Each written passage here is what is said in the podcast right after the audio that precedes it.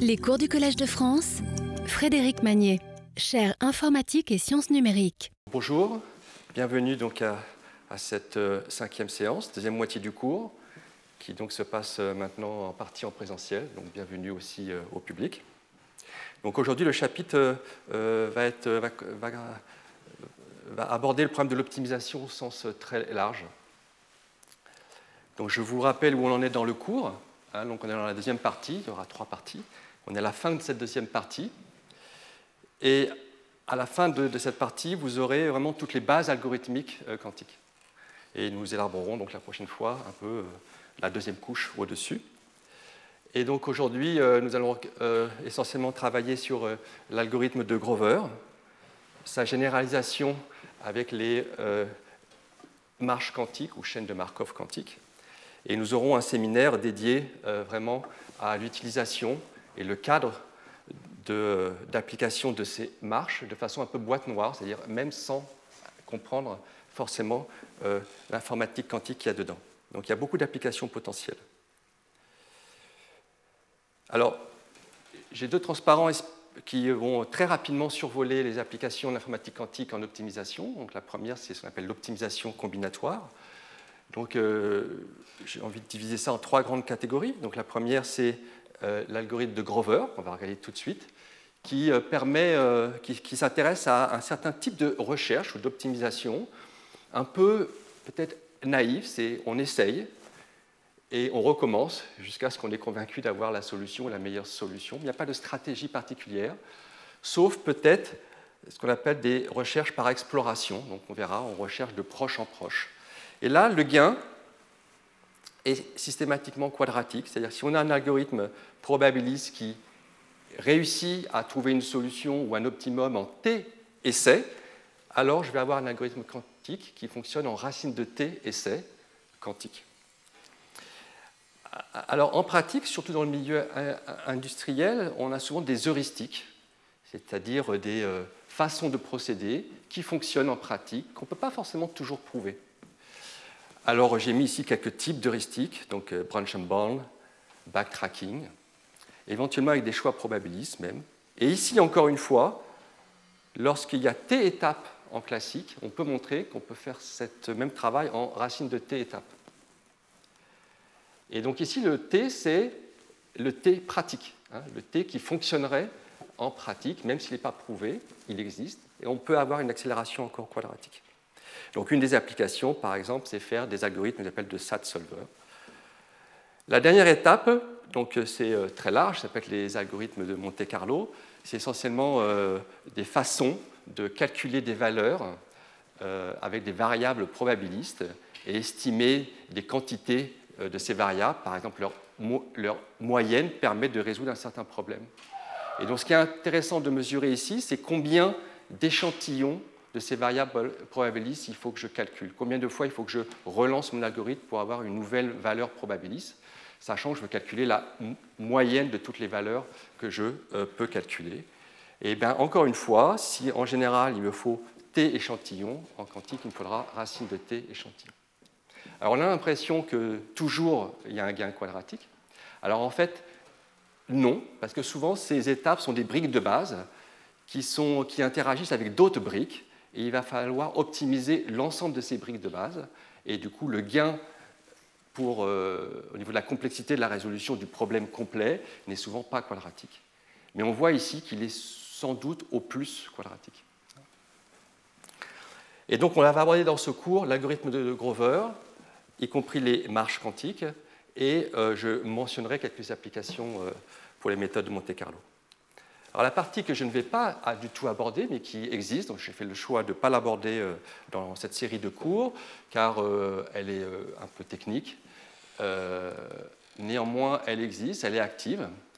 Et donc c'est l'optimisation continue. Donc en général, on a une courbe. Ici, j'ai mis convexe, et on veut trouver le minimum. Et donc ça peut s'appliquer bien sûr à une très grande variété de problèmes. Et euh, souvent, euh, il y a des méthodes qui consistent à calculer le gradient, faire des descentes de gradient.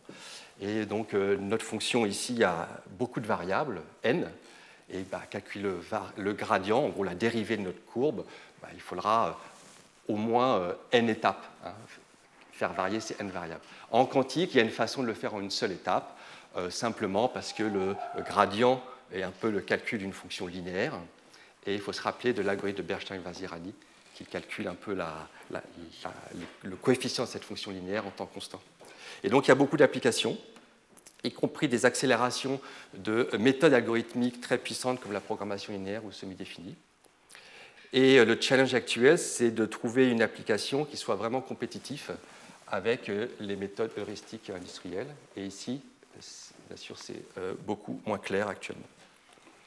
Donc ça, c'est le panorama très rapidement. Et donc on va nous, intéresser, va s'intéresser surtout à l'algorithme de Grover pour commencer, et euh, toutes les recherches qu'il a suscitées ensuite. Donc l'algorithme de Grover a été euh, découvert hein, il y a bien longtemps, en 1995, mais on va voir qu'il y a encore des algorithmes aujourd'hui qui sont découverts qui utilisent cette primitive, ça qui est assez fabuleux. Euh, le gain, comme on l'a vu, est plutôt polynomial, et euh, il faut mettre ça en contraste avec euh, le gain exponentiel de l'algorithme de Shor. En revanche, le champ d'application est bien, bien plus large. Donc, euh, modélisons le plus simplement possible ce problème. Donc, c'est encore un problème à oracle. Hein. Donc, on a une fonction qui part d'un ensemble n, donc je vais appeler crochet n pour aller plus vite. Donc, disons que c'est des entiers de 0 à n-1 et qui prend que deux valeurs 0, 1. Et on va appeler une solution x un entier tel que f de x égale 1. Donc l'ensemble des solutions, là c'est pour fixer les notations, ça me servira surtout pour les marges quantiques. Donc j'ai appelé M. Alors, des fois je dis solution ou euh, élément marqué, c'est l'ensemble des euh, x tel que f de x égale 1. Alors c'est un peu comme un cadenas, j'aime bien cette analogie. On a des clés, et puis pour savoir si la clé est bonne, il faut essayer la clé dans le cadenas. Alors, pourquoi j'aime bien cette analogie? Parce que je ne peux rien faire d'autre. Euh, je ne peux pas regarder la clé, je ne peux pas exploiter la structure de la clé. Donc la façon de modéliser cela mathématiquement, c'est que l'accès à la fonction est par oracle.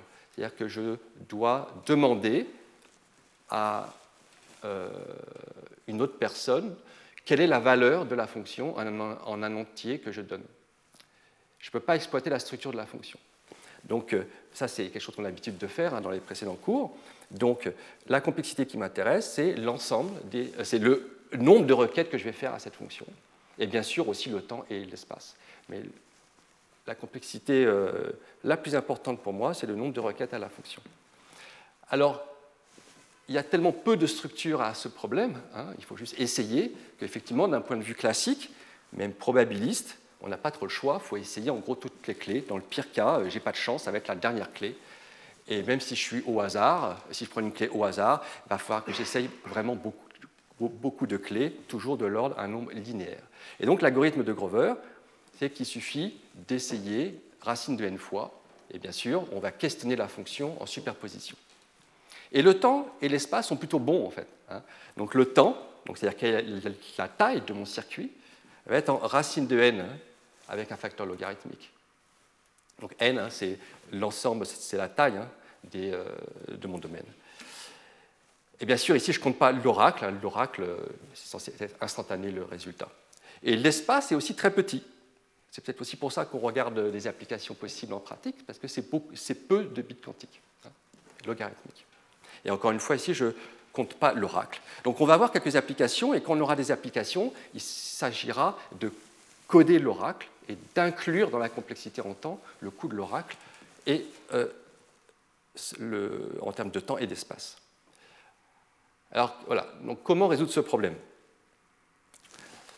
Alors euh, on, va faire peu de circuits aujourd'hui, un petit peu, et on va surtout euh, faire des interprétations géométriques. Donc on prend un peu de distance par rapport au cours précédent.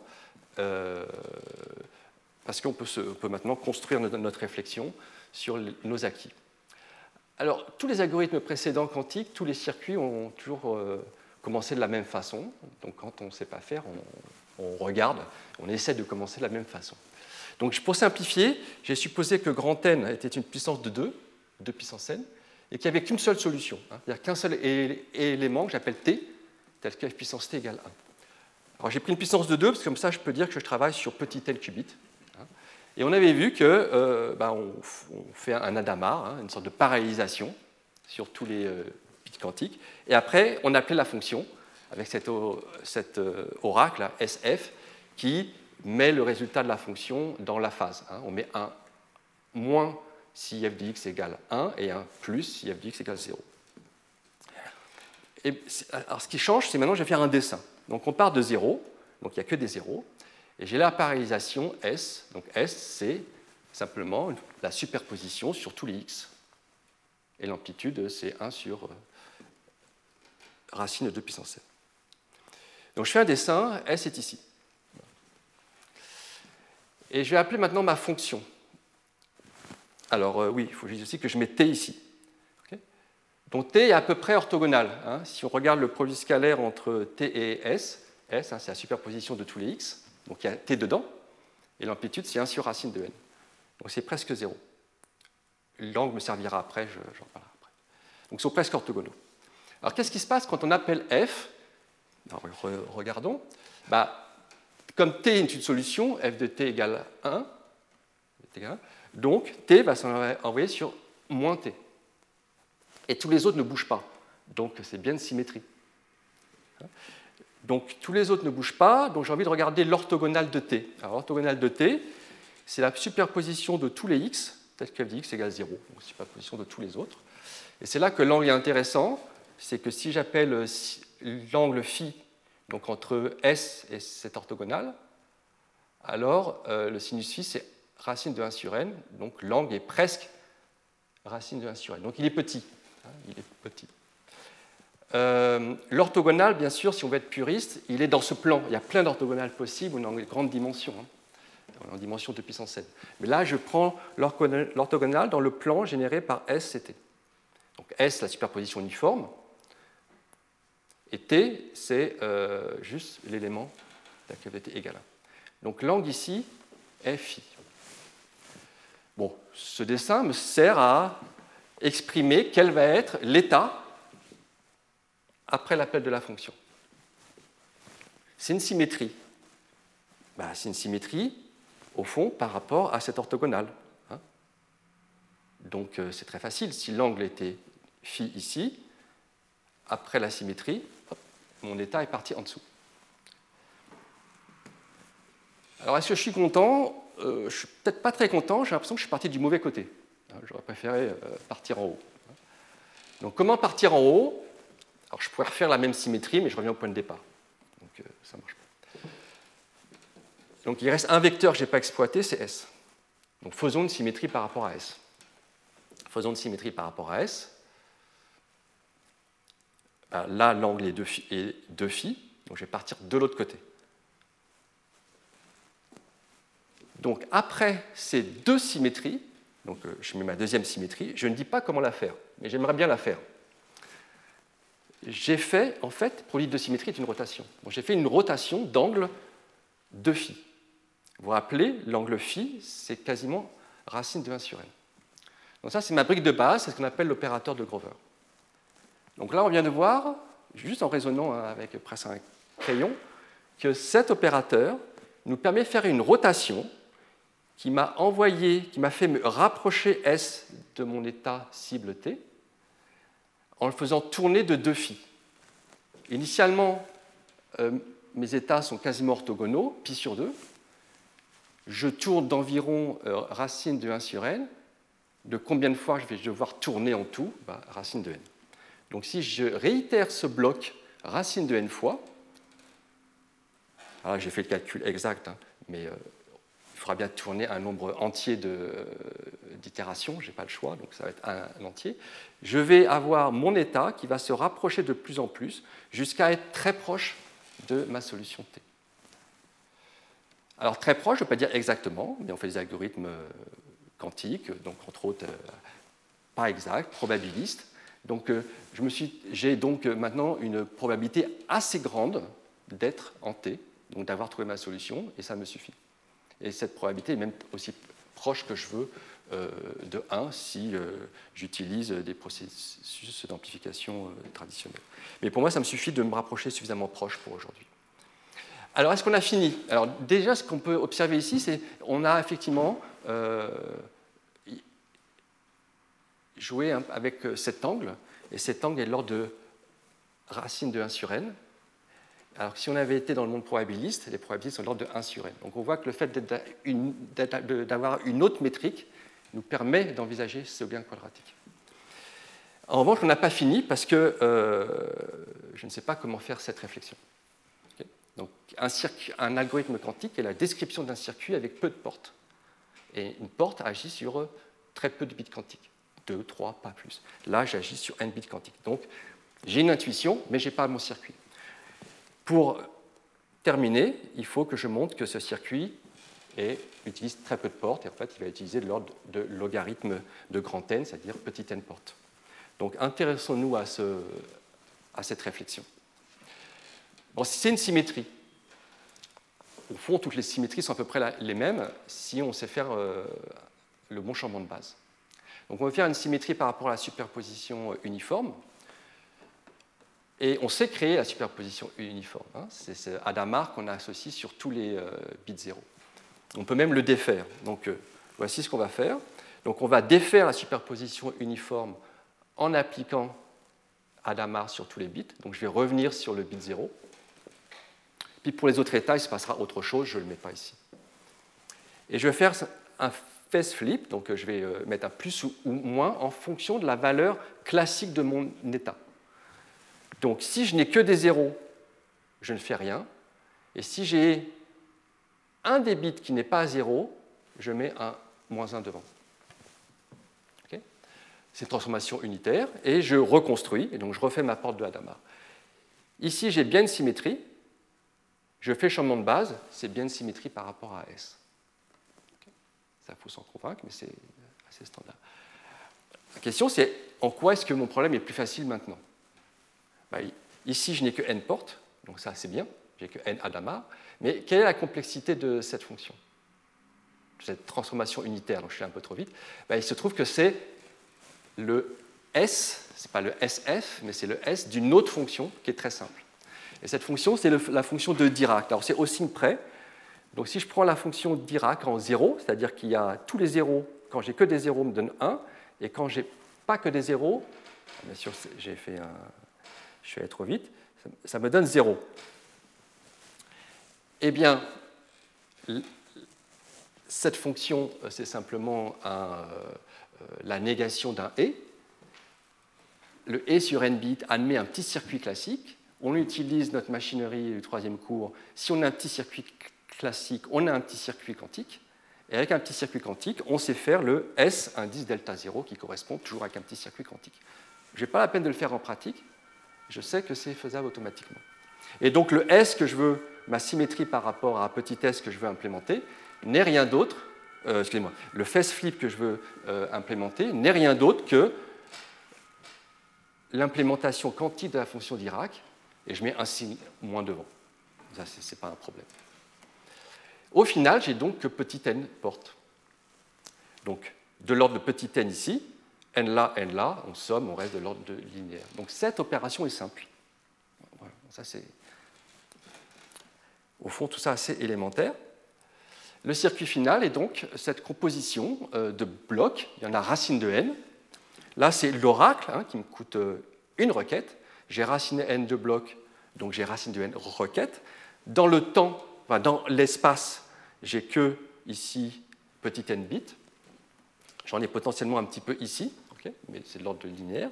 Dans le temps, c'est la taille de mon circuit. Et eh ben, je regarde le nombre de portes sans compter les oracles.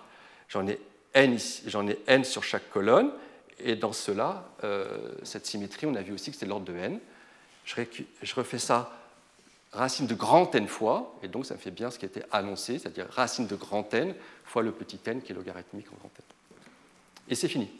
C'est vraiment très simple. Alors j'ai fait quelques hypothèses. Hein. J'ai supposé qu'il n'y avait qu'une seule solution, par exemple. Alors qu'est-ce qui se passe si j'ai plusieurs solutions Alors, Disons que j'ai k solutions. Alors, mon état cible, euh, T ici, ça va être maintenant être une, superposition de toutes les solutions. Donc hein, je fais la superposition de toutes les solutions, tous les x, tel que f de x égale 1, et il faut que je normalise, bien sûr. ça, c'est mon, état cible. Et une fois qu'on a cette bonne notation, je peux faire exactement la même figure. l'angle, bah, ça va toujours être le produit, défini par le produit scalaire entre ma superposition de tout le monde et la superposition des solutions. Donc maintenant, comme j'ai k solutions, j'ai le facteur k qui intervient, donc racine de kn. Et donc on refait exactement la même analyse, c'est les mêmes opérateurs, c'est le même circuit en fait. Hein. C'est le même circuit parce que l'appel à l'oracle fait toujours une symétrie par rapport à, par rapport à quoi? Par rapport à, l'orthogonale de t.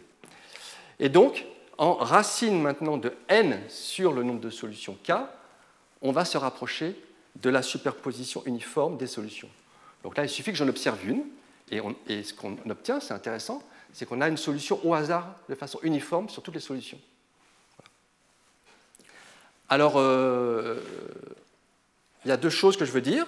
Déjà, oui, on, est proche de, notre état cible, mais pas exactement. Donc des fois, on va observer des choses qui ne sont pas des solutions.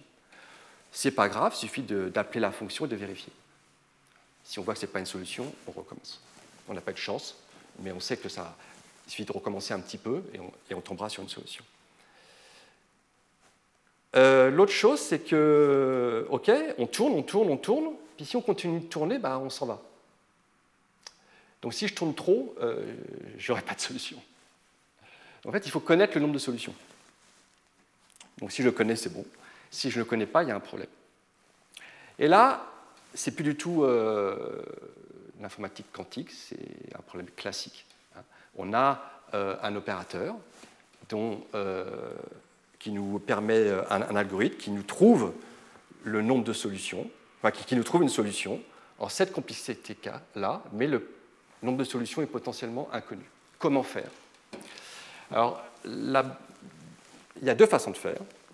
La première, c'est euh, supposons que K est inconnu, mais on a cette promesse, soit il n'y a pas de solution, soit quand il y en a, il y en a beaucoup.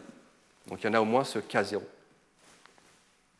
Alors ce qu'on va faire, c'est qu'on va prendre un nombre d'itérations on, va, donc on sait qu'il faudrait ce racine de n sur k0, mais le problème c'est qu'il y a potentiellement beaucoup plus de solutions et donc on peut louper. Ben, on va tirer le nombre euh, d'itérations au hasard. On ne va pas le faire dépasser ce nombre qui est suffisant, on va prendre au hasard. Et donc des fois ça ne marche pas, mais souvent ça va marcher. Ça c'est assez joli. Donc il suffit de recommencer un nombre constant de fois et on a une solution. Ça c'est assez joli. Alors il nous manque le cas général où, euh, en fait, K est vraiment inconnu, on ne connaît rien du tout. Et donc, euh, je, pourrais utiliser hein, cet algorithme en disant que soit K égale 0, soit K est au moins 1. Mais c'est un peu dommage. Hein, on va avoir une complexité qui dépend du nombre de solutions. Eh bien, il y a euh, un algorithme de proche en proche qui, on va dire, on va commencer par, par supposer qu'on est vraiment optimiste. C'est-à-dire qu'il suffit d'appliquer Grover une fois, le bloc Grover une fois. Et puis si ça ne marche pas, bah, on va augmenter. Et ce qui est joli, c'est qu'il suffit d'augmenter de façon géométrique. Donc on a envie de doubler à chaque fois le nombre d'itérations. Et jusqu'à racine de n, parce qu'on sait que ce n'est pas la peine de dépasser racine de n. Alors si on augmente trop, quand on fait les calculs, on se rend compte que doubler, ça va aller trop vite. Donc il faut faire les calculs, ce n'est pas très intéressant. On, augmente le nombre d'itérations par un facteur multiplicatif un peu plus grand que 1, donc 8 septièmes fonctionne. Et on va donc tourner, on va faire de plus en plus euh, d'itérations, donc on va tourner de plus en plus. Et l'idée, c'est que lorsqu'on tournera avec un nombre qui est proche du nombre de solutions, de racine de n sur le nombre de solutions, alors ça va marcher. Et là, il n'y a rien de quantique ici, hein. c'est vraiment l'analyse d'un processus euh, probabiliste. Donc je ne le détaille pas, je le mets, juste pour que vous voyez le genre de structure d'analyse qu'on doit faire après.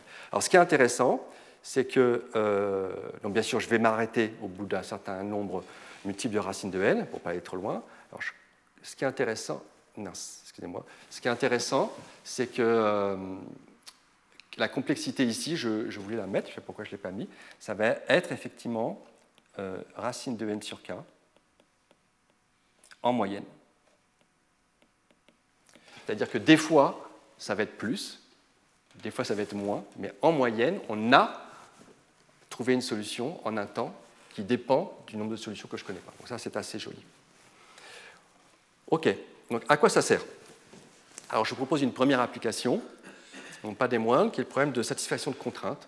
c'est un problème en fait NP difficile. Euh, alors je ne vais pas dire ce que c'est dire NP difficile, mais quand on sait résoudre ce genre de problème, on sait résoudre énormément de choses et on est très content et il énormément d'applications euh, industrielles. Souvent on parle du problème SAT. Là j'ai préféré parler du problème de satisfaction de contraintes. Alors quel est notre problème? Donc là, ce coup-ci, il n'y a plus d'oracle. On a une suite de petits thèmes contraintes. Si on fallait pas que je... Donc on a petit thème contraintes. Et chaque contrainte dépend de deux cas variables. C'est des variables booléennes 0, 1. Et en, tout, j'ai n variables. Donc j'ai mis des exemples de contraintes. Un exemple, bah, il faut que euh, x1 égale x2. Une autre, une autre c'est euh, si x3 égale 1, alors x4 égale x5, etc. Et ces contraintes sont aussi complexes que vous, voulez. Écrivez ce que vous voulez. Juste que chaque contrainte ne dépend que de k variables choisies parmi elles. Et donc une solution, ça va être bah, euh, n bits, donc x composé de n bits, et cette valeur de x satisfait toutes les contraintes. Toutes. Donc ça, c'est un des problèmes les plus généraux qu'on peut imaginer en informatique. Alors, euh, comment allons-nous faire? Donc on va définir un oracle. Il faut utiliser Grover, il faut définir quelle est la fonction, et on va maintenant être en charge de réaliser l'oracle, c'est-à-dire en charge de réaliser le circuit qui calcule f. Donc j'ai défini la fonction f de x tout simplement qui vaut 1 si x satisfait toutes les contraintes, bien sûr, et 0 sinon, vu que je veux un x satisfait toutes les contraintes. En général, ce n'est pas plus que ça. Hein. Alors combien j'ai, euh, la taille de mon ensemble? Eh bien c'est bien 2 euh, puissance euh, petit n, donc mon grand n c'est 2 puissance petit n, parce que chaque xi vaut 0,1 et j'en ai n. Quelle est la alors, je pourrais m'arrêter là, mais le problème, c'est que je veux vraiment euh, mettre dans mon circuit F, donc quelle est la complexité du, circuit qui réalise F. Alors, regardons chaque contrainte. Chaque contrainte euh, concerne K variable. Ben, on peut montrer que euh, pour n'importe quelle fonction booléenne à K variable, dans n'importe quelle contrainte, il existe un circuit logique de taille 2 puissance K. Euh, donc il existe un circuit quantique de taille de puissance k. Comme j'ai m contraintes, il va falloir que je combine toutes ces contraintes et que je fasse le et de toutes ces contraintes. Et donc c'est pour ça que j'ai un facteur m. Et si je raffine un petit peu, je peux même regarder la mémoire. Donc on peut dire que c'est bon, c'est pas bon. Alors en fait c'est bon, parce qu'en général le petit k est constant. Hein, ça va être 7, 8, 10. Donc euh, le paramètre qui compte c'est m. Alors la solution quantique, bah, maintenant il suffit que j'applique Grover. Donc l'algorithme de Grover nous dit que j'ai un temps qui va être donc en racine de n, de mon grand n, fois, alors là j'ai mis un terme qui n'existait pas, qui est la taille du circuit pour la fonction f. Bah, c'est ça qui est ici. Et le log de mon grand n qui est dû à Grover. Donc je remplace grand n égale, petit n, euh, pardon, log de grand n égale petit n, grand n égale 2 puissance n, et puis je vais supposer k égale constant, et j'arrive à quelque chose qui est l'ordre de 2 puissance n sur 2. C'est pas mal, hein. par rapport à 2 puissance n, c'est quand même un gain. On peut dire soit polynomial, parce que c'est la racine de 2 puissance n. Maintenant, si on compare, c'est deux exponentiels différents, donc certains disent c'est un gain exponentiel. Euh, le tilde, c'est pour dire que j'ai négligé des facteurs logarithmiques. Et l'espace, encore une fois, est assez petit. Hein, alors, est-ce qu'en pratique, c'est bien? Alors, en pratique, en fait, il y a plein de stratégies pour résoudre ce genre de problème qui font mieux que ce 2 puissance n sur 2. Donc, il y a plein de solutions classiques qui fonctionnent euh, mieux, des solutions que j'appelle théoriques, c'est-à-dire qu'ici, on parle de complexité prouvée. Mais la bonne nouvelle, c'est que dans toutes ces, enfin, dans toutes celles que je connais, toutes ces euh, approches théoriques qui euh, complexité prouvée pour résoudre SAT ou ce problème qu'on appelle CSP, Grover peut aussi s'appliquer. Et on peut aussi mettre une racine carrée par-dessus. Là, je vous l'ai montré sur une stratégie simple qui consiste d'essayer, et ça ne marche pas, de recommencer. Vous en prenez n'importe quelle autre stratégie que celle que je connais, on aura encore ce gain. Donc ça, c'est quand même bien. Et il y a aussi des complexités pratiques. Donc là, je parlais d'heuristiques, par exemple, hein, qui ne sont pas des complexités prouvées. Mais encore une fois, je pourrais mettre une racine carrée. Et là, c'est une autre approche, en revanche, à l'aide de marches euh, quantiques que je ne vais pas détailler pour cette application. Mais je parlerai des marches quantiques. Donc cette première application est au fond assez satisfaisante. Une, autre application euh, qui a pris beaucoup de temps, là, donc c'est un résultat récent, 2019, donc je voulais le mentionner parce que euh, on voit que les applications de Grover euh, sont encore découvertes aujourd'hui. Donc c'est un problème, c'est comment améliorer la programmation dynamique. Donc programmation dynamique, hein, c'est un principe de programmation qui permet de décomposer un, problème en sous-problèmes, puis encore ces sous-problèmes en sous-problèmes, etc. Et on résout ensuite de proche en proche en, partant des petits sous-problèmes aux grands sous-problèmes. Et ce qui est important, c'est de stocker les résultats intermédiaires en général. Alors le principe, ben, euh, pendant très longtemps, on a cru qu'on pourrait très difficilement euh, améliorer ce genre de paradigme euh, algorithmique. Une des raisons, c'est qu'il est important de tout explorer. Il faut vraiment regarder toutes les solutions pour tout recombiner. Ce n'est pas cette recherche de Grover où on essaye et on jette. Et en fait, euh, donc récemment, il a été montré qu'il était possible d'améliorer et euh, d'une façon dont on n'avait pas envisagé avant, c'est qu'en en fait, on ne va pas vraiment améliorer la programmation dynamique, donc on va garder une partie de programmation dynamique, et puis de temps en temps, on va se rendre compte que ce n'est pas la peine de faire la programmation dynamique si on avait un gain quadratique dans notre recherche. Et c'est exactement ce que fait Grover. Donc de temps en temps, on va faire des sauts dans notre programmation dynamique grâce à l'algorithme de Grover. C'est très technique, euh, mais c'est complètement classique dans le sens qu'on applique vraiment Grover comme sous-routine. Et ce qui est intéressant, c'est qu'ils ont réussi à améliorer euh, des problèmes très difficiles comme le voyageur de commerce. Voyageur de commerce, vous prenez une carte, vous avez n villes et vous voulez trouver le circuit le plus court qui passe par toutes ces villes une et une seule fois. Si vous voulez vraiment le circuit le plus court, euh, dans le cas le plus compliqué, il faut un temps 2 puissance n en classique, où n c'est le nombre de villes. Et en quantique, vous voyez, l'exposant est meilleur. Et cette version euh, quantique, euh, cette solution quantique ne fait rien d'autre qu'utiliser Grover, bien sûr de façon très élégante et subtile. Donc on voit que c'est important de savoir décomposer notre problème classique pour savoir à quel moment utiliser Grover.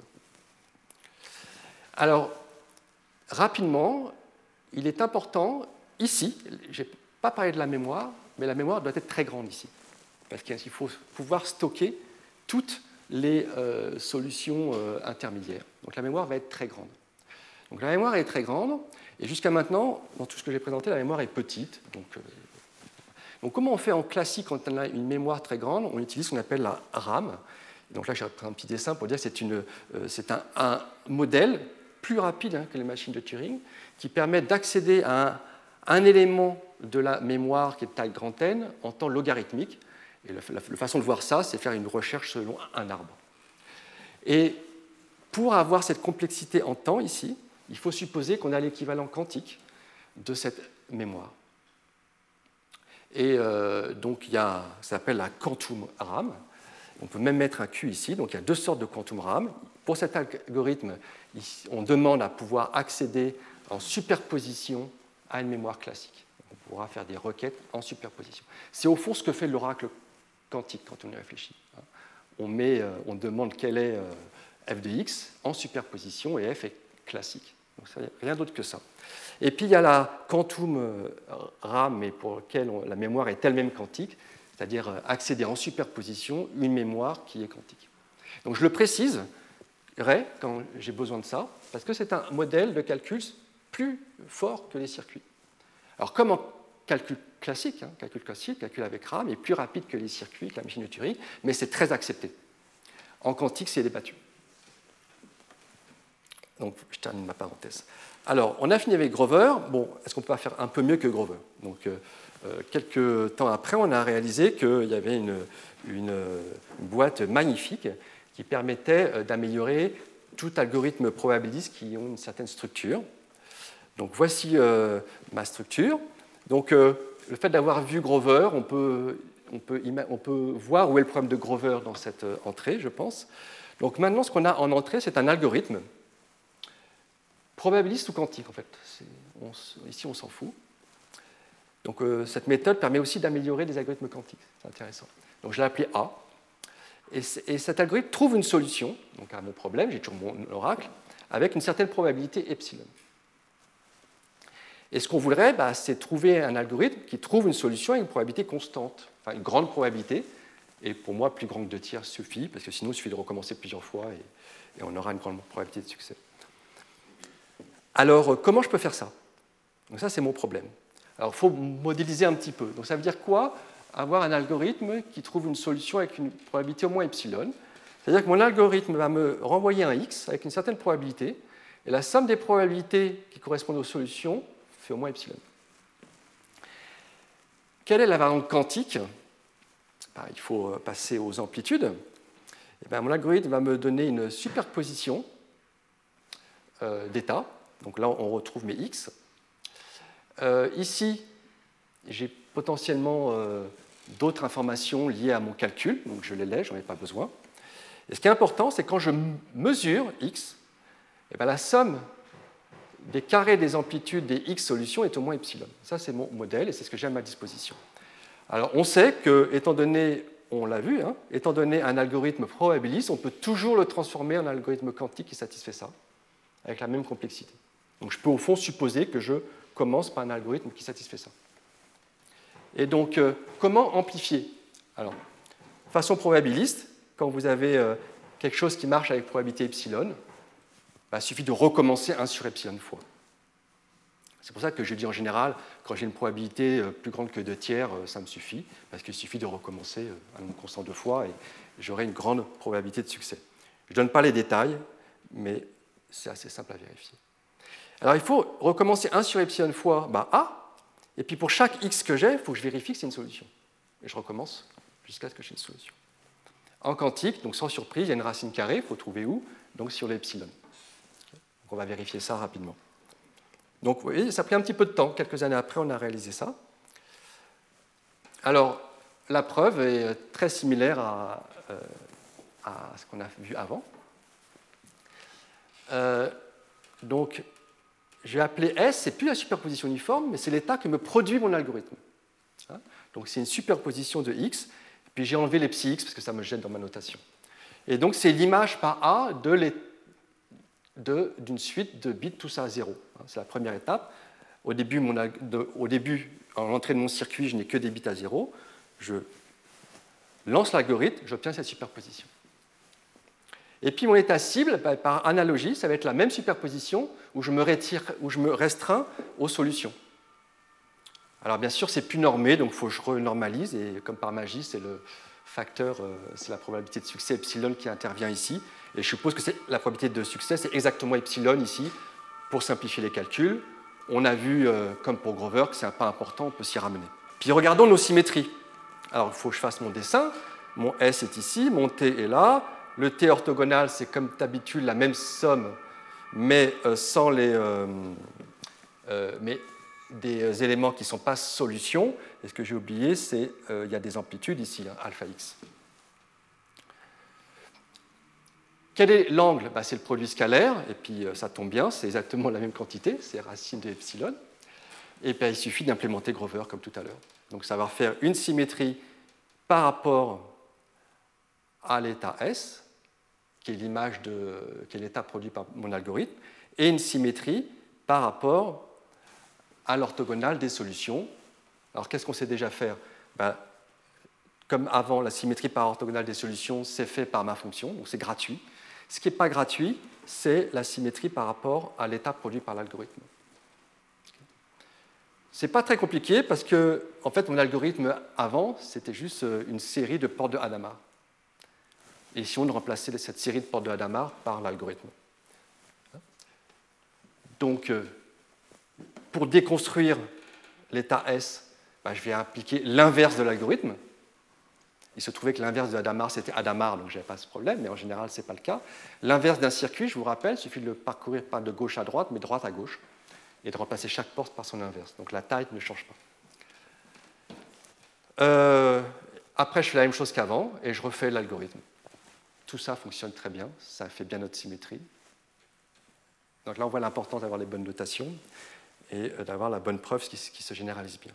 Donc au final, là, on a un opérateur de Grover généralisé. On a remplacé euh, les portes de Hadamard par l'algorithme. Donc voici l'amplitude l'amplification d'amplitude. On part de l'état produit par notre algorithme. On fait une symétrie grâce à la fonction qui vérifie, en fait. Un l'équivalent classique, c'est qu'on vérifie que c'est une solution. On fait une symétrie par rapport à l'état produit de l'algorithme et on recommence. On fait ça un nombre de fois qui n'est plus racine de grand N, mais 1 sur racine de epsilon. Epsilon est la probabilité de succès. Donc ça, c'est très générique et, surtout, on voit que c'est un, énoncé un peu boîte noire. Hein. Vous pouvez prendre votre problème algorithmique euh, favori et essayer de voir quel gain vous pourriez avoir en regardant les solutions que vous avez. Il faut, vous voyez ici, dans l'énoncé, euh, avoir un algorithme qui, pour lequel on peut vérifier la solution. Et parfois, il y a un coût à la vérification. Donc c'est pour ça que dans la complexité, il faut bien mettre les deux. Alors on va l'appliquer maintenant, une autre fois, pour des problèmes euh, différents et des problèmes proches de la cryptographie, parce qu'on a vu que la cryptographie était confondue une des motivations du calcul quantique. Et puis aussi, c'est un problème qui va nous suivre, y compris jusque dans le séminaire. Donc voici mon problème.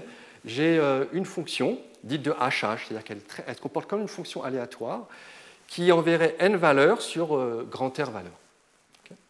Et il y a des euh, problèmes comment dire, qui ont été identifiés comme des niveaux de résistance à des attaques sur des systèmes cryptographiques basés sur des fonctions de hachage. Donc il y en a trois. Un, c'est pré-image, l'autre, c'est seconde image, l'autre, c'est collision. Pour tous ces problèmes, il y a deux grandes techniques euh, et d'autres, mais lorsque la fonction est bien définie comme fonction aléatoire, eh bien, euh, c'est soit des recherches exhaustives, c'est qu'on cherche un à un, ou soit on utilise le paradoxe des anniversaires.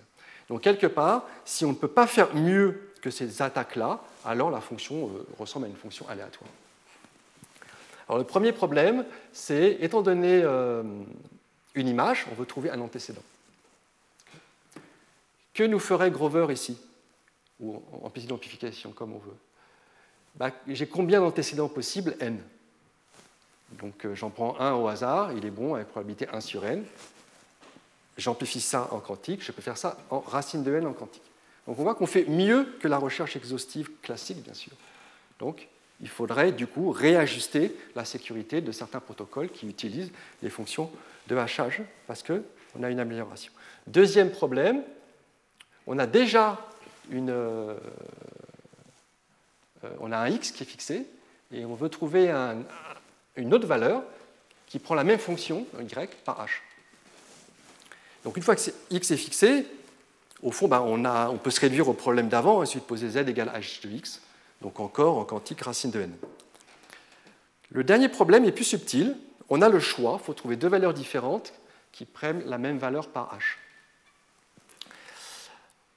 Alors, euh, ok, donc réfléchissons. Euh, quel est mon espace de recherche bah, C'est toutes les paires possibles x, y. Donc combien j'ai de paires J'ai n carré. n carré, donc euh, racine de n carré, c'est n. Donc c'est pas génial, parce que, mais c'est ce que me ferait Grover dans ce cas-là. c'est pas génial que ça revient à calculer toutes les valeurs de la fonction. Et je n'ai pas besoin de quantique, j'ai qu'à calculer toutes les valeurs, les trier, et je vais bien trouver s'il y en a deux pareils. Alors il y a quand même un cas qui est intéressant lorsque R est petit, euh, c'est-à-dire lorsque euh, par R égale N. Alors là, il y a plein de collisions, il y a plein de paires il y en a N. Et là, on a appliqué l'algorithme euh, de Grover ou l'amplification, c'est que le nombre de solutions, du coup, c'est N. Le nombre de candidats, c'est N carré. Donc, je peux faire en racine de N. Donc, c'est ce que me fait l'algorithme de Grover pourrait faire entre racine de n et n. Alors c'est pareil, c'est pas non plus génial parce que en disant les paradoxes des anniversaires, c'est ce qu'on peut s'en servir. En classique, on sait aussi faire en racine de n. Donc là, on voit que Grover ne fait pas mieux que le classique. En revanche, l'amplification d'amplitude va faire mieux. Donc je présente hein, cette, euh, euh, cette solution pour montrer un peu comment on peut justement utiliser ces techniques de façon boîte noire, de façon classique. Donc on est dans le cas où la fonction va de n dans n, et elle est aléatoire. On veut trouver une paire où xy ou h de x égale h. Alors le fait que h est aléatoire nous garantit, comme j'ai dit, qu'il y a beaucoup de collisions. J'appelle ça ces paires xy des collisions depuis tout à l'heure, c'est des collisions. Il nous garantit que pour la plupart des x, il existe un y tel que h y égale h. Donc euh, il y a vraiment beaucoup de collisions, c'est pour ça qu'il y a un nombre linéaire. Alors voici la solution en 98, et qui ne correspond pas vraiment à la solution classique, et qui va faire mieux que racine de n du coup. Donc c'est une sorte de paradoxe d'anniversaire quantique. On va commencer par euh, évaluer la fonction sur certaines valeurs fixées. Là, j'ai dit, j'ai carrément marqué 0, 1 jusqu'à k-1, donc il y a k valeurs. C'est des valeurs de référence. Alors j'ai peut-être de la chance, peut-être que j'ai déjà trouvé une collision, mais en général, je n'ai pas trouvé. K, c'est un paramètre à fixer. Et maintenant, que fais-je Je prends un i au hasard, une autre valeur au hasard. Et j'espère que euh, j'ai une collision avec les précédentes. Donc, cette étape me coûte qu'une seule requête. Cette étape me coûte k requêtes. C'est un précalcul. Ce que je vais amplifier, c'est uniquement l'algorithme. Donc, avec quelle probabilité l'algorithme réussit? Eh bien, je sais que, comme h est aléatoire, chacun de ces éléments, 0 à k-1, est en collision avec quelqu'un. Peut-être pas tous, mais presque tous. Donc, j'ai potentiellement k collisions ici. Je cherche dans un espace de taille à peu près n. Donc, j'ai une chance k sur n d'en trouver une lorsque j'en prends un au hasard. J'ai une chance k sur n que i sont en collision avec celle-ci. Donc si j'amplifie, il suffit que je JTR cet algorithme racine de n sur k. Donc au total, la première étape qui est fixée est k, la deuxième racine de n sur k. On équilibre le k et on tombe sur racine cubique de n. ça c'est assez joli. Et en revanche, on voit que j'ai besoin de toutes ces valeurs et j'ai besoin d'y accéder après de façon quantique. Et donc j'ai besoin de ce que j'appelle une QRAM. En revanche, elles sont, c'est un accès quantique à une mémoire classique. Sinon, le nombre de requêtes euh, resterait ce qu'il est, mais le temps d'accès à la mémoire ne serait pas aussi rapide. Donc ça, c'est assez simple, mais c'est optimal. On ne peut pas faire mieux, et on verra ça dans deux cours. Alors ça, c'est le cas euh, qui est le plus utilisé en fait en cryptographie, qui a été résolu assez rapidement. Mais petit à petit, la communauté s'est intéressée à un autre cas, qui est important en complexité. C'est le cas le plus difficile lorsqu'il n'y a peut-être qu'une seule paire de collisions. Alors, quand est-ce que ça se produit? Ben, Lorsque les valeurs possibles vont jusqu'à n carré et que la fonction est aléatoire. Dans ce cas-là, l'hypothèse que h est aléatoire nous dit que sans doute qu'il y a une collision, mais pas beaucoup plus. Donc c'est un peu le pire cas. Il n'y a qu'une seule collision. Dans ce cas-là, on a vu, euh, bah, je fais racine de n carré, ça me fait n requêtes. Donc est-ce que je peux faire mieux? Donc on va voir que oui, ça a pris un petit peu de temps par rapport à l'algorithme précédent, mais c'est la même idée. Un peu le niveau d'après. Alors qu'est-ce qui change au début? J'ai choisi au hasard mes, valeurs de référence. Au hasard. Et c'est plus un précalcul, c'est dans mon algorithme. Donc j'en ai k et je calcule ma fonction ici. Donc ça fait k requêtes. Euh, Peut-être que j'ai de la chance, hein, mais sans doute que je n'ai pas de chance. Et je vais appliquer le même algorithme que tout à l'heure, sauf que là maintenant je ne le détaille pas, mais c'est vraiment l'algorithme de tout à l'heure. Je vais chercher une collision avec celle-ci. Et ça, ça va me prendre un temps racine de n, plus racine de n sur k, hein, parce que j'ai qu'une seule paire de collisions. Et la plupart du temps, je ne vais rien trouver, parce que je n'ai pas pris les bons A1, euh, AK. Donc quelle est la probabilité qu'une fois, une, une itération de cet algorithme réussisse Eh bien, la probabilité est que un de ces éléments était, faisait partie de la collision. Alors on calcule, la probabilité c'est K sur N. Parce qu'il faut que j'ai, il n'y a, que deux éléments, il y, a ma paire de collisions, on va dire AB, il faut que A ou B soit là-dedans, il y a K éléments, parmi N, ça va me faire K sur N. Alors à peu près, hein, j'ai oublié un facteur 2, je pense. Euh, donc il suffit, amplification d'amplitude, il suffit que je réitère le tout, racine de n sur k. Mettons tout ensemble. Ça fait racine de n sur k fois cette partie qui me coûte k, cette partie qui coûte racine de n. Et j'obtiens cette euh, fabuleuse formule. J'ai envie d'équilibrer avec k égale racine de n et je tombe à n 3 quarts. Donc n 3 quarts, c'est mieux que n. Alors on était très contents, je faisais partie des co-auteurs en 2001 quand on a eu ça.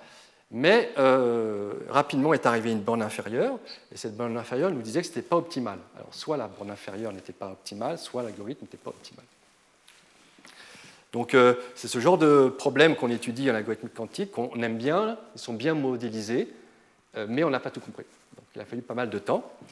Et pour euh, trouver une nouvelle solution, il fallait une, nouvelle idée. Donc c'est ce que je vais vous présenter maintenant. Alors je vais vous présenter avant quelques extensions. Et ces extensions, je vais les, mentionner, mais pas les, pas les démontrer. Euh, J'ai parlé d'optimisation, donc là je parle que de problèmes de, recherche, donc les deux sont liés. Donc là je, fais, je vais présenter comment. Donc le premier c'est lorsque je cherche un minimum. Donc j'ai une fonction, elle va plus dans 0,1, elle va dans un ensemble. J'ai mis des, des, entiers ici, mais ça pourrait être ce que vous voulez. Et on veut le plus petit élément. Et là, c'est un, un, joli algorithme trouvé en 96. Encore une fois, il utilise Grover en boîte noire et il utilise cette propriété de Grover qu'en sortie, on a une solution au hasard uniformément. Donc l'algorithme a commencé par euh, euh, mettre à jour des candidats potentiels au minimum. Au début, on en prend un au hasard. On utilise l'algorithme de Grover pour en trouver un qui est mieux. Quand on l'a trouvé, alors déjà, on le, on on vérifie. Est-ce que f de y est bien plus petit que f de x Si c'est le cas, on remplace x par y et on recommence. Si on ne trouve pas, on s'arrête. Et là, il suffit d'analyser ce processus probabiliste. Et la clé, c'est que chaque y qu'on va trouver sera au hasard parmi les valeurs plus petites. Donc au début, comme x est pris au hasard, globalement, son rang est au, milieu. Donc il y a euh, n sur 2 oui, c'est dans l'autre sens. Euh, bon, c'est pas grave. Euh, il y a n sur 2 solutions y qui sont plus petites. Donc mon racine de n sur n sur 2, ça fait une constante. Puis après, j'ai plus que n sur 4 plus petite, puis que n sur 8, etc. Et donc, je vais me retrouver avec une somme géométrique qui va ressembler à ça, et ça va faire racine de n. Ben là, on voit que calculer le minimum, ce n'est pas plus dur que calculer une solution. C'est assez joli.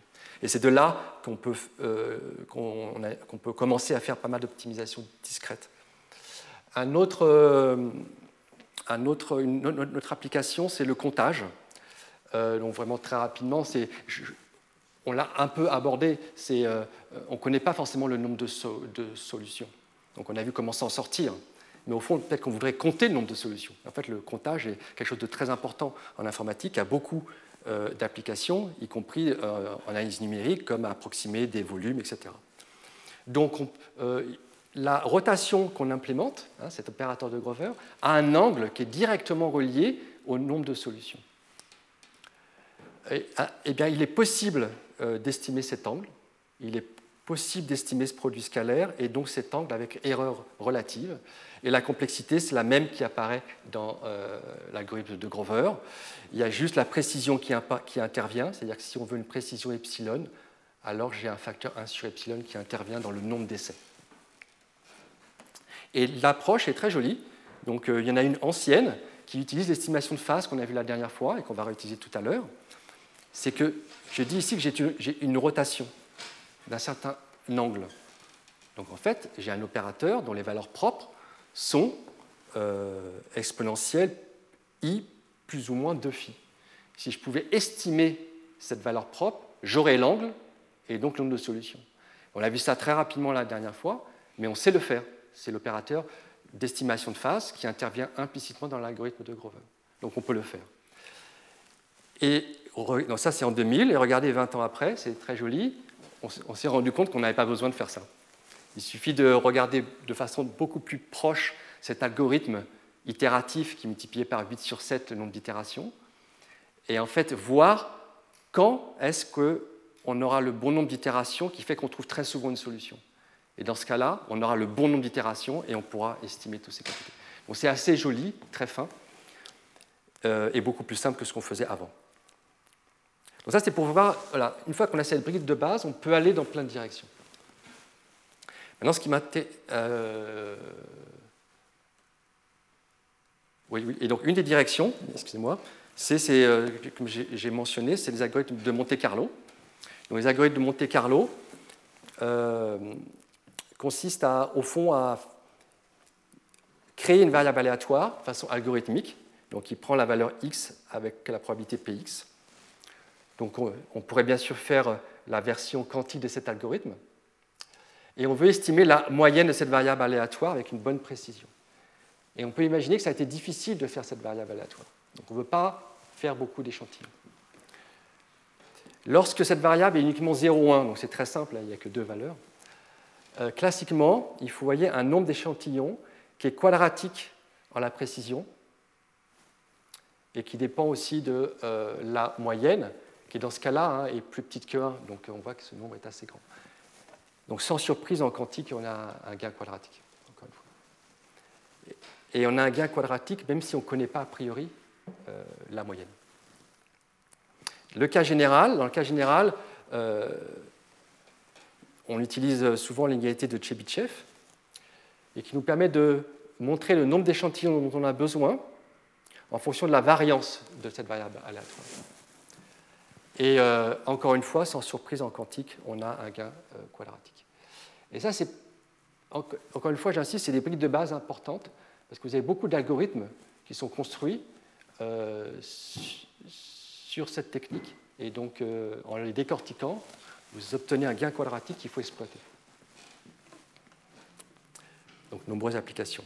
Alors, j'en viens aux marches quantiques, qui sont donc l'outil nécessaire pour faire mieux.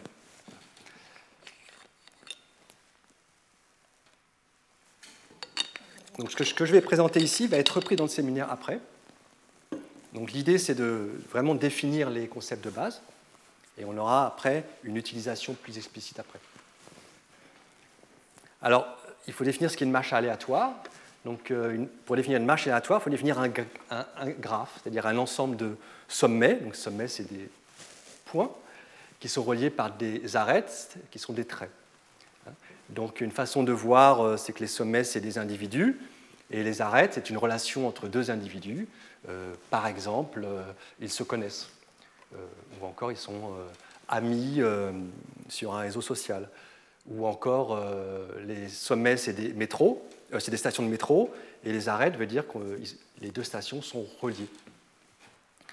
Alors qu'est-ce qu'une marche aléatoire? Bah, une...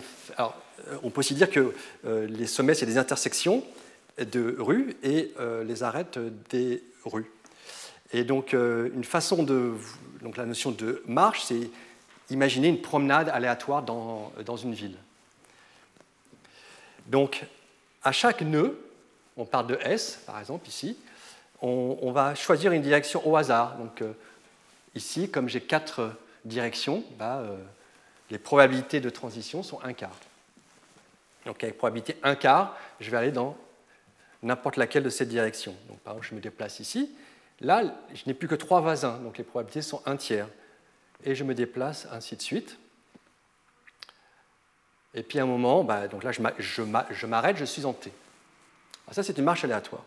Alors, marches aléatoires sont très utilisées hein, pour plein de choses. D'un point de vue complètement algorithmique, c'est euh, une, algorithmique intéressante pour savoir s'il y a un lien entre deux, entre deux points. Ça sert aussi à mélanger, donc à produire de l'aléa qui va être difficile, ça peut être utilisé en cryptographie. Ça sert aussi à modéliser, analyser des comportements, et, et aussi donc ça sert à concevoir des algorithmes. Alors la difficulté, on va le voir, c'est qu'on voit que pour se rendre de S à T, au fond, on a oublié d'où on était parti. Donc là, il y a un concept qui peut être euh, euh, contradictoire avec euh, le calcul quantique, puisque tout calcul est réversible. Alors, on peut définir le problème de Grover maintenant sur ce graphe. Donc, il y a une version marche aléatoire du problème de Grover. Donc, mes clés maintenant, bah, j'ai toujours n clés, hein, mais elles sont distribuées sur les nœuds de mon graphe. Je veux toujours trouver euh, donc, euh, un élément tel que f x égale 1, donc je veux trouver une clé, mais pour pouvoir essayer la clé, je dois aller là où elle est. Donc, dit autrement, pour calculer la fonction f, je dois aller sur le sommet x. Donc ça me prend du temps, il faut que j'y aille. Donc ça s'appelle une contrainte spatiale. Une autre modélisation, c'est, euh, vous pouvez imaginer un petit robot qui cherche euh, quelque chose et, ben, il faut qu'il parcourt le graphe pour le trouver. Alors, il a été montré qu'on peut toujours résoudre Grover avec un gain quadratique dans plusieurs cas, avant de vraiment définir les marches aléatoires. C'est intéressant. Donc, le graphe complet, en fait, on réfléchit, c'est Grover, on peut aller partout. En fait, la première marche quantique qu'on a pu faire. Il a été montré qu'on euh, peut définir un grover sur l'hypercube, toujours avec un gain quadratique. Donc l'hypercube, c'est juste un graphe avec très très peu d'arêtes. Et puis on peut aussi sur une grille de dimension 2. Ça, c'est assez intéressant. Mais il manquait un cadre un peu général. On remarque que tous ces euh, graphes sont de degrés bornés, par exemple. Euh, de degrés constants, c'est toujours le même degré. Alors, quelles sont les complexités? Quelles sont les euh, qu'on va devoir considérer? Hein, Il n'y a pas, pour bien modéliser le problème, il n'y a pas que l'évaluation de la, de la fonction. Il faut que je me dise le fait que je dois aller à un endroit pour calculer la fonction. Donc j'ai trois opérations de base qui vont être importantes. La première, j'ai appelé le setup, c'est le fait de pouvoir euh, préparer une superposition initiale euh, uniforme, donc une distribution aléatoire complètement uniforme. C'est-à-dire, au début, aller sur un nœud au hasard. Donc, au fond, ne pas utiliser le graphe, mais aller sur un nœud au hasard. L'autre, c'est vérifier, une fois que je suis sur le bon nœud, que la fonction vaut bien 1. Et euh, donc en général, ça, ça me coûte 1, bien sûr. Et enfin, il y a la mise à jour, c'est le fait, le couple de se déplacer. Donc c'est combien d'étapes je vais, combien de déplacements je vais devoir faire sur le graphe. Donc j'ai ces trois mesures-là. combien de fois je vais faire setup, combien de fois je vais faire checking, combien de fois je vais faire update. Et puis, il y a aussi le fait que c'est, on va le voir, que pour nos applications, qui vont être euh, euh, un, peu, subtiles, les coûts ne vont pas être, immédiats, ne vont pas être simplement 1. Un autre paramètre important, bah, c'est toujours la probabilité de succès, epsilon.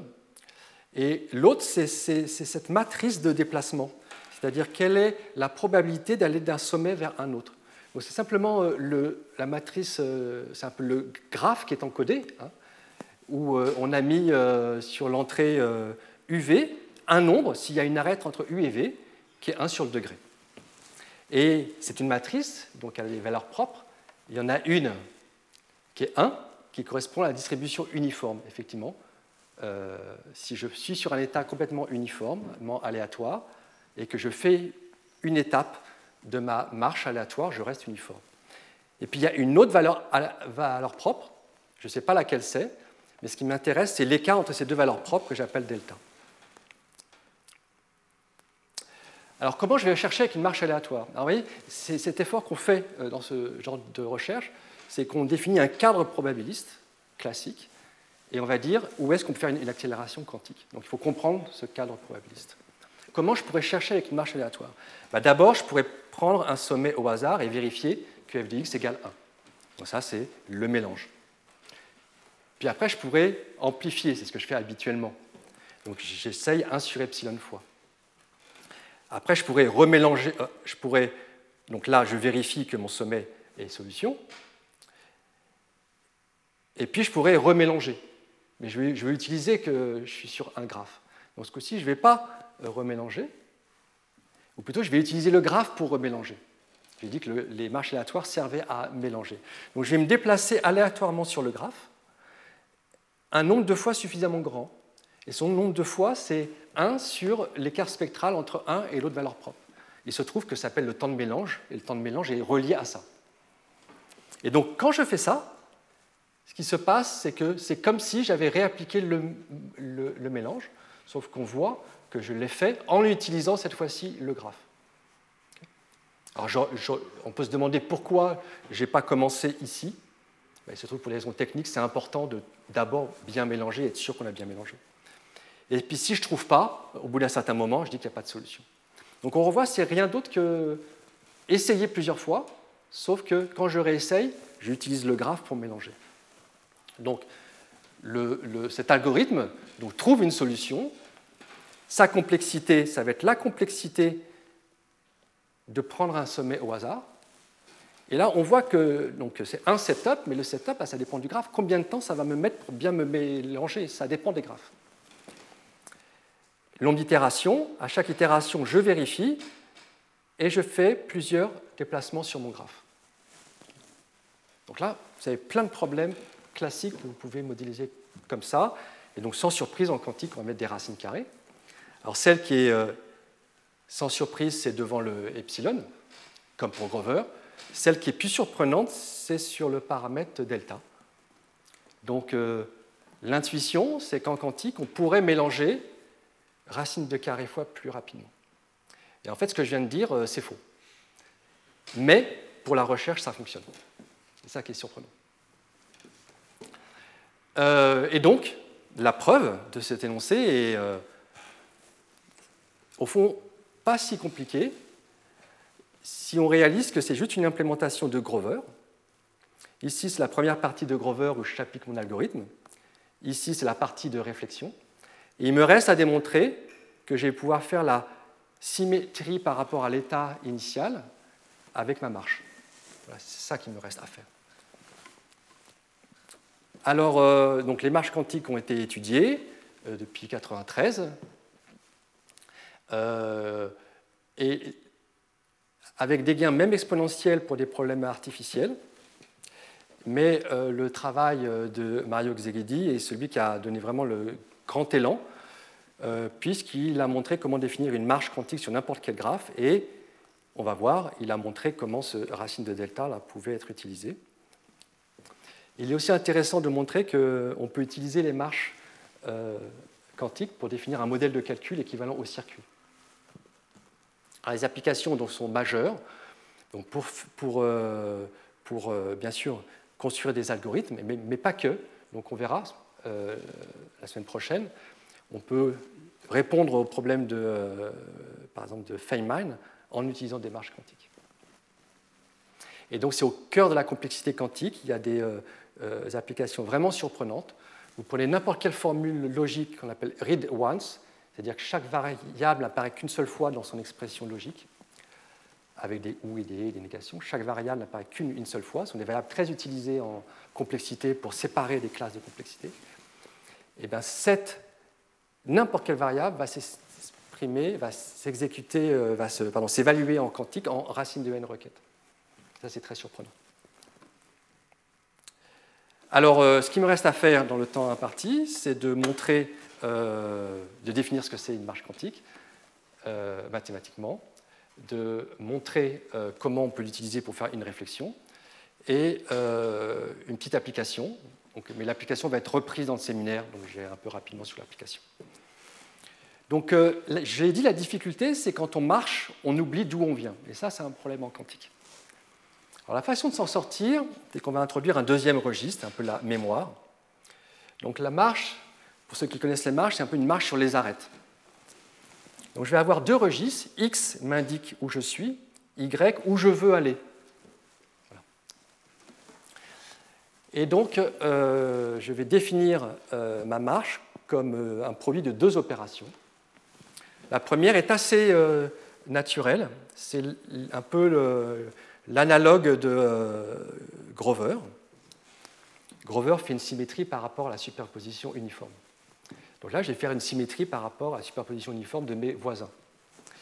Donc, je définis, étant donné un x, la superposition uniforme des voisins, donc l'ensemble des y tel que y est une arête, et ma grosse rotation qui est sur deux registres, qu'est-ce qu'elle fait?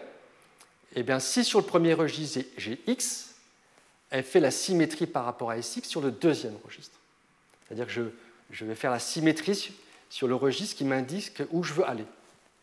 Alors, on peut euh, écrire ça en une seule notation, mais on n'a pas besoin.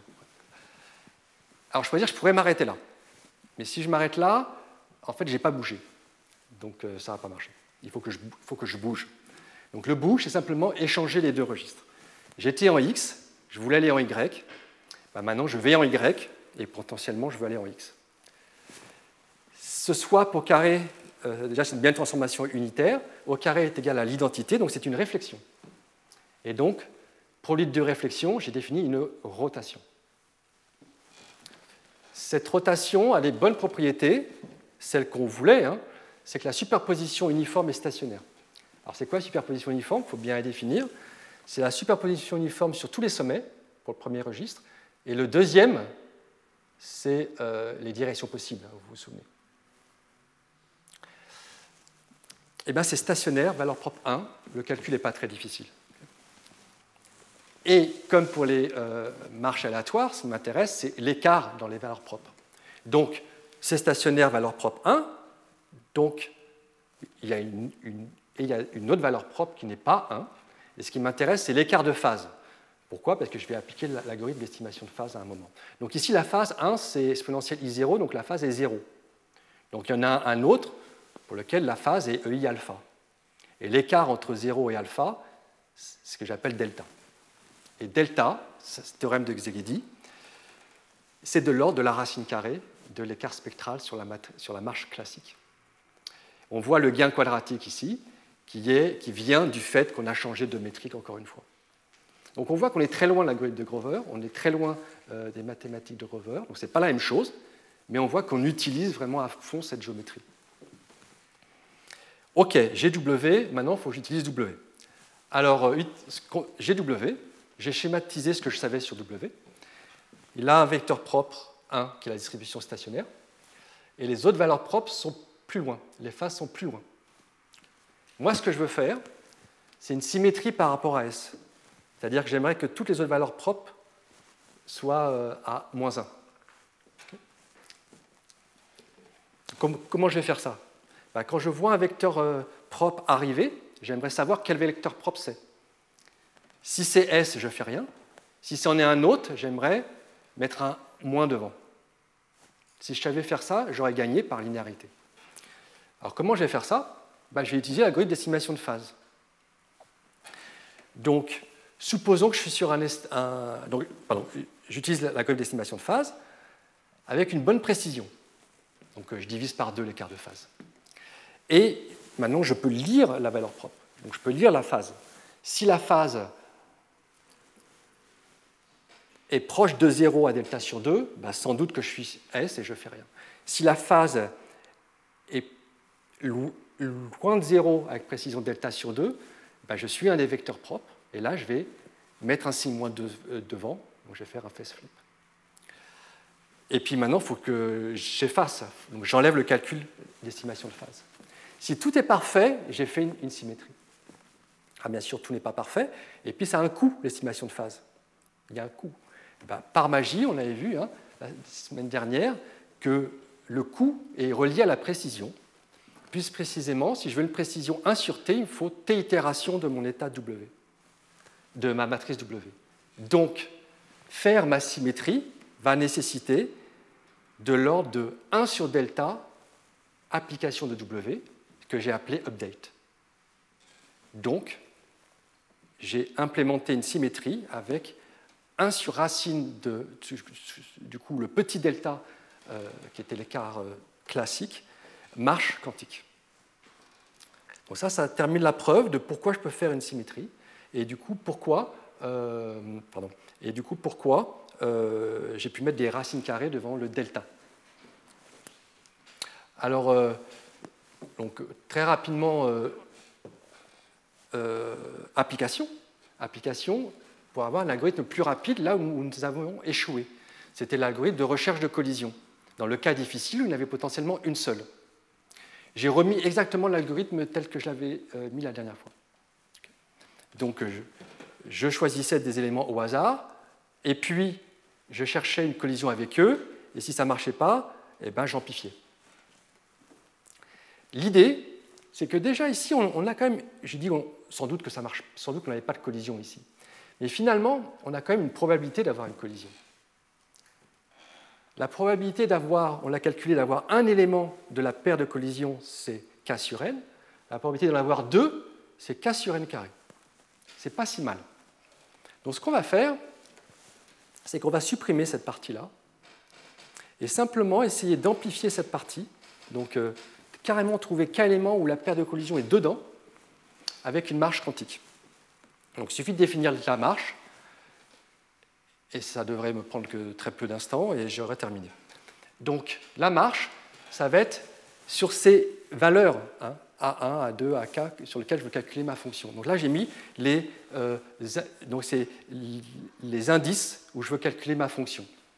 Donc mon graphe, c'est un sous est étiqueté, si vous voulez, par des sous-ensembles de taille petit k